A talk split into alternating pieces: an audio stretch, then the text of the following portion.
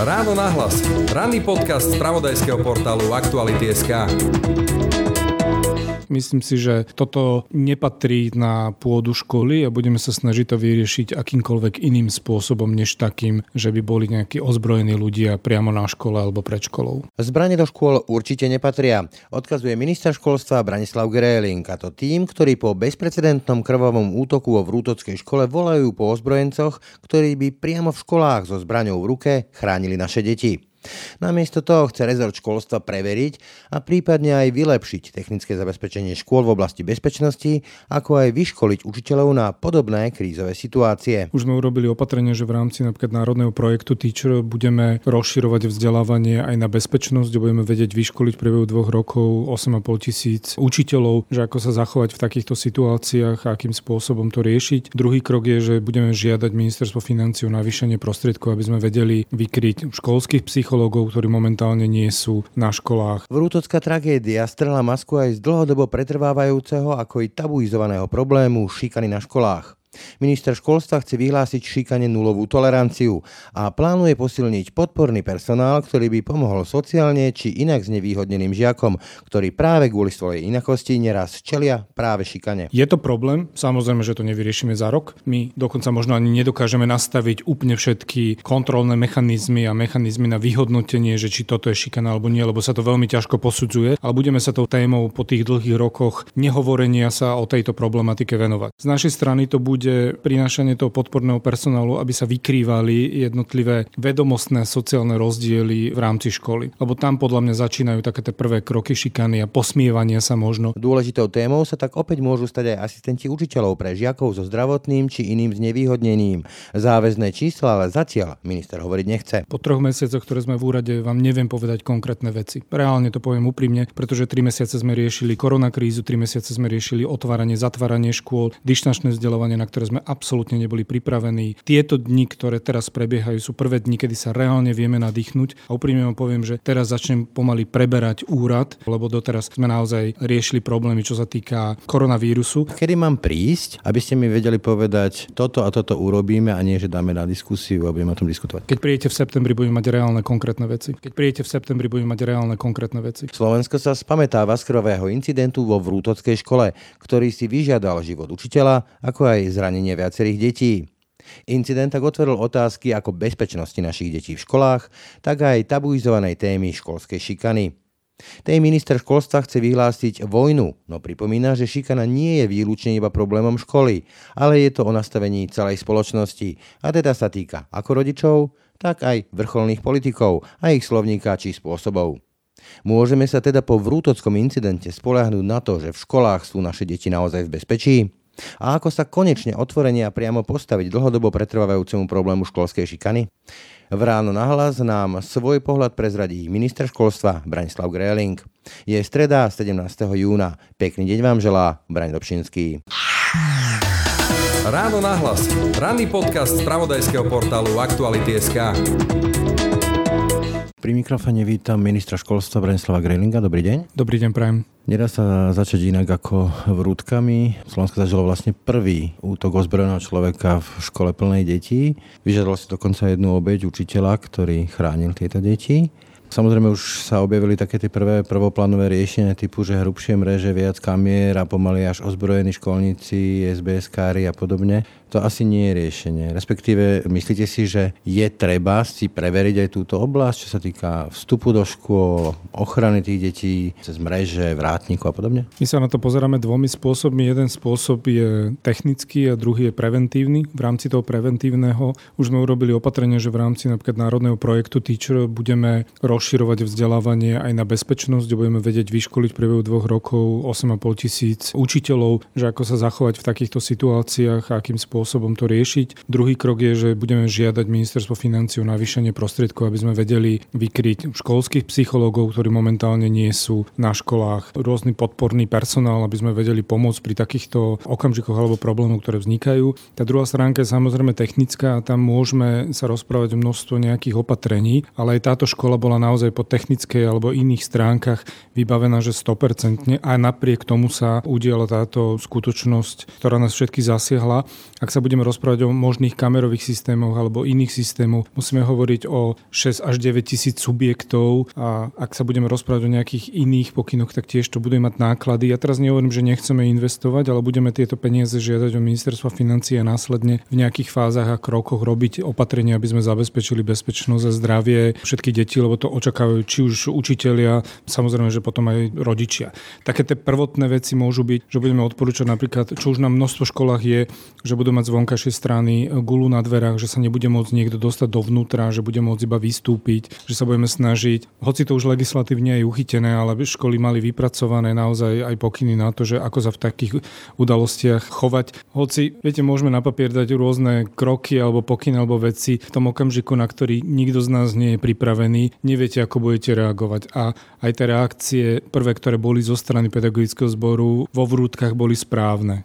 Mimochodom, e, spomínali ste nejaké školenia učiteľov. Viete si predstaviť, vyhovieť volaniu časti verejnosti, povedzme potom, aby tam v školách boli ozbrojení vrátnici, školníci alebo nejakí SBS so zbraniami, lebo časť verejnosti potom to volá, aj keď to potom môže viesť tým americkým modelom. Momentálne si neviem predstaviť niečo podobné. Myslím si, že toto nepatrí na pôdu školy a budeme sa snažiť to vyriešiť akýmkoľvek iným spôsobom, než takým, že by boli nejakí ozbrojení ľudia priamo na škole alebo pred školou. Mimochodom, vás osobne prekvapil ten útok? Je to naozaj bezprecedentná vec a aj keď nechcem špekulovať o tých motivoch, lebo je to príliš predčasné, ale objavili sa tam motívy dlhodobej, permanentnej, systémovej šikany. A vyzerá to tak aj z tých reakcií na rôznych tých skupinách, ktoré riešia školu po sociálnych sieťach, že toto je obrovský problém. Takéto niečo musí prekvapiť asi každého, takže áno, prekvapil ma to. Ja som sa to dozvedel počas tlačovej konferencie, ktoré sme mali tu v Bratislave následne hneď som telefonoval s pánom ministrom vnútra a okamžite sme vyrazili do Vrútok, aby sme zistili tú situáciu,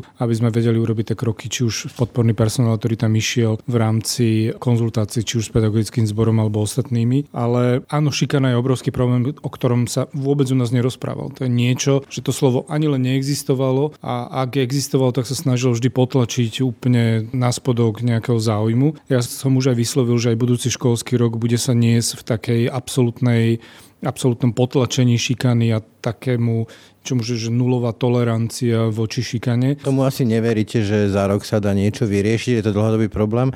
Začneme u tej konkrétnej školy, nechcem naháňať nejakých potenciálnych výnikov, ale preverí sa aj povedzme podhubie tohto konkrétneho prípadu, že či naozaj tam reálne existovala nejaká dlhodobá permanentná šikana, ktorá existuje, ale problém je, keď sa nerieši. Určite povedzme, že na škole boli splnené všetky bezpečnostné podmienky, ktoré mali byť splnené, dokonca boli aj navyše niektoré.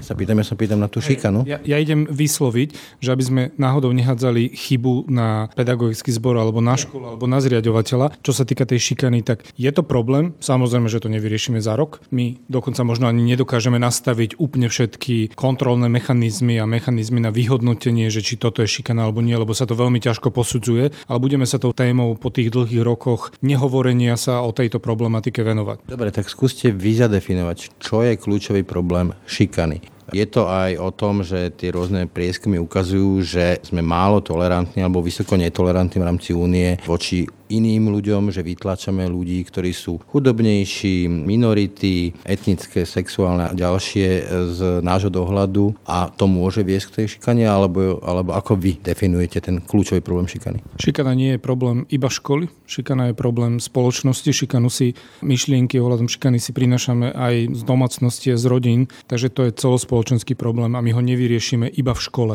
že tým, že ho nejakým spôsobom zadefinujeme, alebo tým, že budeme robiť nejaké opatrenia, čo sa týka šikany. A viete si povedzme predstaviť, že by to bolo súčasťou predmetu, ako je tá etická výchova, alebo posilnenie nejakých tých, napríklad moja dcera má na škole modrý kruh dôvery, potom to bola nejaká modrá schránka, kde sa majú zverovať s takýmito vecami. Nemyslím si, že by to malo byť súčasťou vyučovania ako takého, že súčasťou predmetov ako takých je to vystupovanie či už učiteľov alebo spoločnosti alebo rôznych aj vládnych činiteľov, ktorí budú vplývať na celé to prostredie. Ale aby som sa ešte vrátil k tej šikane, z našej strany to bude prinášanie toho podporného personálu, aby sa vykrývali jednotlivé vedomostné sociálne rozdiely v rámci školy. Lebo tam podľa mňa začínajú také tie prvé kroky šikany a posmievania sa možno. Či už len obyčajným logopédom, ktorý vás dokáže dotiahnuť na určitú úroveň v rámci výslovnosti, alebo potom vedomosti v rámci matematiky a ostatných e, predmetov. Toto by mal riešiť ten podporný personál, ktorý by mal pracovať v jednotlivých školách. Takže tam my sa budeme pozerať týmto smerom, aby sme vykryli vlastne túto časť. Ostatná časť je potom reálne aj na celej vláde, ministerstve vláde aj celej spoločnosti, že ako sa postavíme k niečomu takému a nakoľko budeme tolerantní a nakoľko budeme akceptovať to, že niekto je šikanovaný akýmkoľvek spôsobom. Keď hovoríte o tom podpornom personálne, tak to rovno sa vrátim o rok dozadu, sa tu riešili asistenti učiteľov, to bol taký dosť smiešný myšmáš, kde ministerstvo sa vlastne tvarilo, že tento problém je vyriešený a nebol vyriešený. Keď povedzme to dieťa potrebuje asistenta učiteľa, nie sú na to peniaze. Čiže viete garantovať, že získate dostatok peňazí na povedzme asistentov učiteľov, lebo tých detí s rôznymi poruchami pozornosti, učenia, ADHD, dysgrafikov, dyslektikov je veľmi veľa. A povedzme, možno by stačil aj asistent učiteľa, nemuselo byť asistent toho dieťaťa keď ich je 3-4 v triede. Čo sa týka budúceho školského roku, ktorý začne od septembra, nedokážeme vykryť 100% požiadaviek. To je reálny fakt, lebo narábame s rozpočtom ministerstva školstva, ktorý bol stanovený na tento kalendárny rok. Čo sa týka do budúceho roku, tak budeme samozrejme požadovať o mnoho navýšenejšie finančné prostriedky na základe čísel, ktoré máme z tohto roku. Lebo tieto deti nám nezmiznú, tieto deti stále budú pokračovať z ročníka do ročníka. Na základe tých čísel chceme požadovať finančné prostriedky. To, čo sme už teraz urobili, tak sa vyčlenil balík balík 89 miliónov v rámci eurofondov cez našu priamo riadenú organizáciu MPC, kde už môžu žiadať teraz v týchto týždňoch o podobný podporný personál, ktorý už bude nastupovať k 1. septembru tohto školského roku, ale bude to iba 2600 osôb, ktoré budú môcť naskočiť v rámci podporného personálu. To je to, čo sme dokázali zrealizovať veľmi rýchlo od nášho nástupu. To, čo bude do budúceho roku, na to sa musíme pozrieť aj v rámci poradenských centier, že ako fungujú, ako funguje diagnostika, ako vieme vytvárať tieto podporné inkluzívne týmy. Možno aj tým myslením, ako ste povedali vy, že to nemusí byť priamo na dieťa, ale že by to malo byť, možno nepoviem ani na triedu ako na školu, že by mali tie týmy pracovať naozaj naprieč jednotlivými ročníkmi a jednotlivými triedami. Viete, na budúci rok budete žiadať, aby tých asistentov bolo toľko, koľko je požiadaviek? Toto si vieme odkontrolovať? Musíme povedať aj, koľko je oprávnených požiadaviek, lebo prichádza o mnoho viacej požiadaviek, ktoré potom ešte vyhodnocuje okresný úrad. Je mi veľmi ťažko povedať, že nakoľko ich on vyhodnocuje, nechcem povedať, že spravodlivo, ale že kde je tá miera tých požiadaviek. Budeme sa snažiť čo najviac vykryť. Dobre, hovoríte, diagnostika to je ďalší problém. Tých centír je málo, tie lehoty sú príšerné a častokrát aj tá kvalita je veľmi rôznorodá. Takisto povedzme aj u školských psychologov. Čo s tým mienite robiť? Budeme sa snažiť zadefinovať novú sieť, aj nové postavenie centier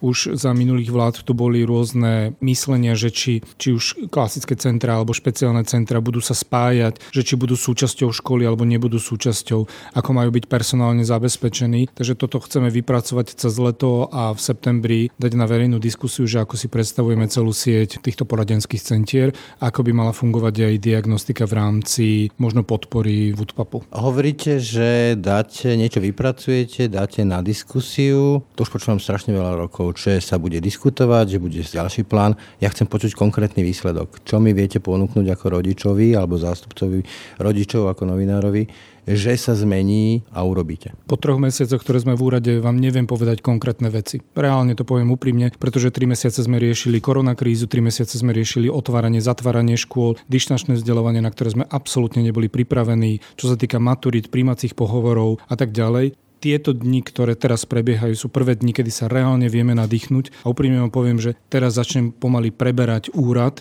začneme preberať jednotlivé priamoriadené organizácie a fungovanie celého úradu ako takého, lebo doteraz sme naozaj riešili problémy, čo sa týka koronavírusu. Kedy mám prísť, aby ste mi vedeli povedať, toto a toto urobíme a nie, že dáme na diskusiu a budeme o tom diskutovať? Keď prídete v septembri, budeme mať reálne konkrétne veci. Ste zástancom inklúzie? Lebo toto je opäť kontroverzná téma, ktorá je aj o tom, že veľa rodičov s tým má problém a vrátim sa k tomu, že chceli by vytlačiť tie tzv. problémové deti niekde do tých zo socializmu známych ústavov, niekde v horách skrytých, aby sme ich ani nevideli. Čiže ste zástancom toho, aby v tých triedach boli deti konfrontované, že tam je povedzme dieťa z inej sociálnej skupiny, moslim, róm, telesne postihnutý, človek s nejakými poruchami pozornosti a tak ďalej? Ministerstvo aj tým, že prvá štátna tajomnička má v gestii inklúziu, národnostné školstvo a sociálne znevýhodnených žiakov, vysiela veľmi silný signál, že toto bude naša téma. A aj to je téma, lebo aj v rámci tej problematiky koronavírusu, ktoré sme momentálne mali, sme podporovali v podstate všetky školy alebo učiteľov, ktorí vynahrádzali to vzdelávanie, ktoré by mal zabezpečovať štát. To si znova povedzme veľmi otvorene, že v rámci sociálne znevýhodnených skupín sme nevedeli vzdelávať tak, ako sme mali vzdelávať. A učitelia suplovali tieto veci tým, že si tlačili materiály, tým, že ich vypracovávali a školy ich následne financovali. Preto sme veľmi rýchlo vyčlenili skoro 400 tisíc eur, ktoré išli na škole, aby sme vykryli tieto podmienky. Ďalšie pol milióna sme ešte z tohto rozpočtu našli na letné vzdelávanie za ostatné 3 týždne, aby sme opätovne vykrývali možné nerovnosti vedomosti, aby v septembri žiaci, keď prídu do škôl, aby už nabehli na určitú socializáciu, aby mali nejaké návyky, aby mali nejaké veci.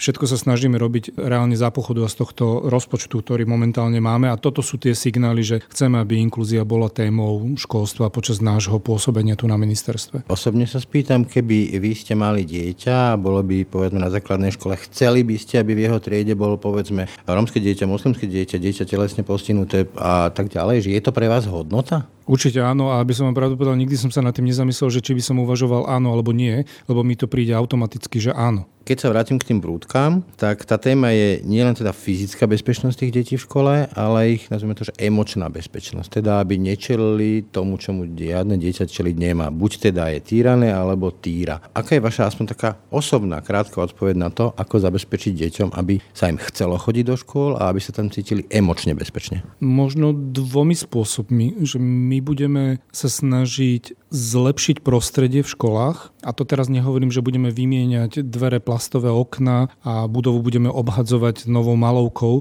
ale vnútro škôl, ktoré máme ambíciu zmeniť, budeme na to ešte do leta vyčleňovať finančné prostriedky, aby školy si mohli počas leta upraviť to vnútorné prostredie. Ja keď som bol aj v zahraničí, ale majú to aj niektoré naše školy, tak už len keď idete po schodoch, tak spodky schodov máte polepené rôznymi nápismi alebo anglickými slovičkami alebo matematikou, že sa môžete vzdelať vzdelávať, máte vytvorené také chill zóny, kde sa viete stretávať a rozprávať sa. Toto je všetko, čo navodí nejakú atmosféru, že sa do školy budete reálne tešiť, že to nebude iba, že prejdem studenou chodbou, prídem do triedy, kde si sadnem do lavice, vpredu mám učiteľa, ktorý ma vyskúša, zazvoní, idem sa posúvať niekde inde, ale aby som v tej škole reálne v príjemnom prostredí vedel tráviť svoj čas. A druhý aspekt sú učiteľia. Viete, pokiaľ ako spoločnosť budeme stále hovoriť, že to povolanie nie je plnohodnotné a že sú dva mesiace doma počas prázdnin a že v podstate nič nerobia a že povede idú domov, tak nikdy nebudeme dávať váhu učiteľskému povolaniu a už vôbec nie celej oblasti vedomosti alebo učiteľov. A toto keď dokážeme spojiť v rámci všetkých ostatných krokov, ktoré budeme chystať, ja verím, že za 4 roky pocítime, že školstvo je úplne iné. Hovoríte o učiteľoch, tak e, v tých hrúdkach sa ukázala nielen odvratená, ale aj tá druhá stránka, stránka hrdinu učiteľa. Jaroslav Buc, ktorý bol ochotný zomrieť za deti, čo to mal.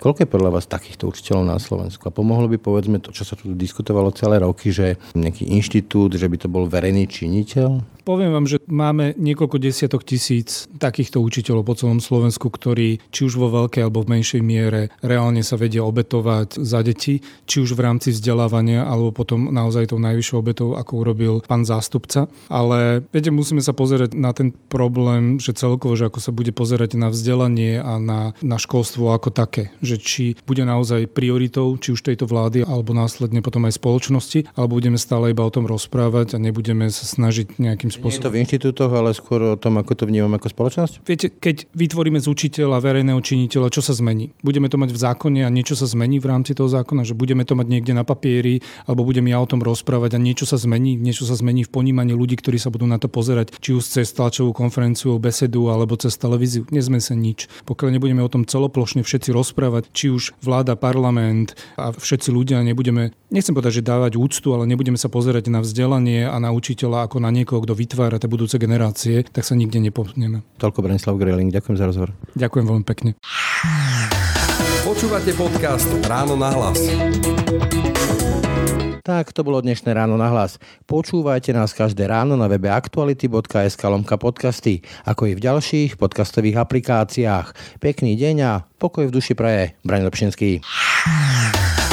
Všetky podcasty z pravodajského portálu Aktuality.sk nájdete na Spotify a v ďalších podcastových aplikáciách.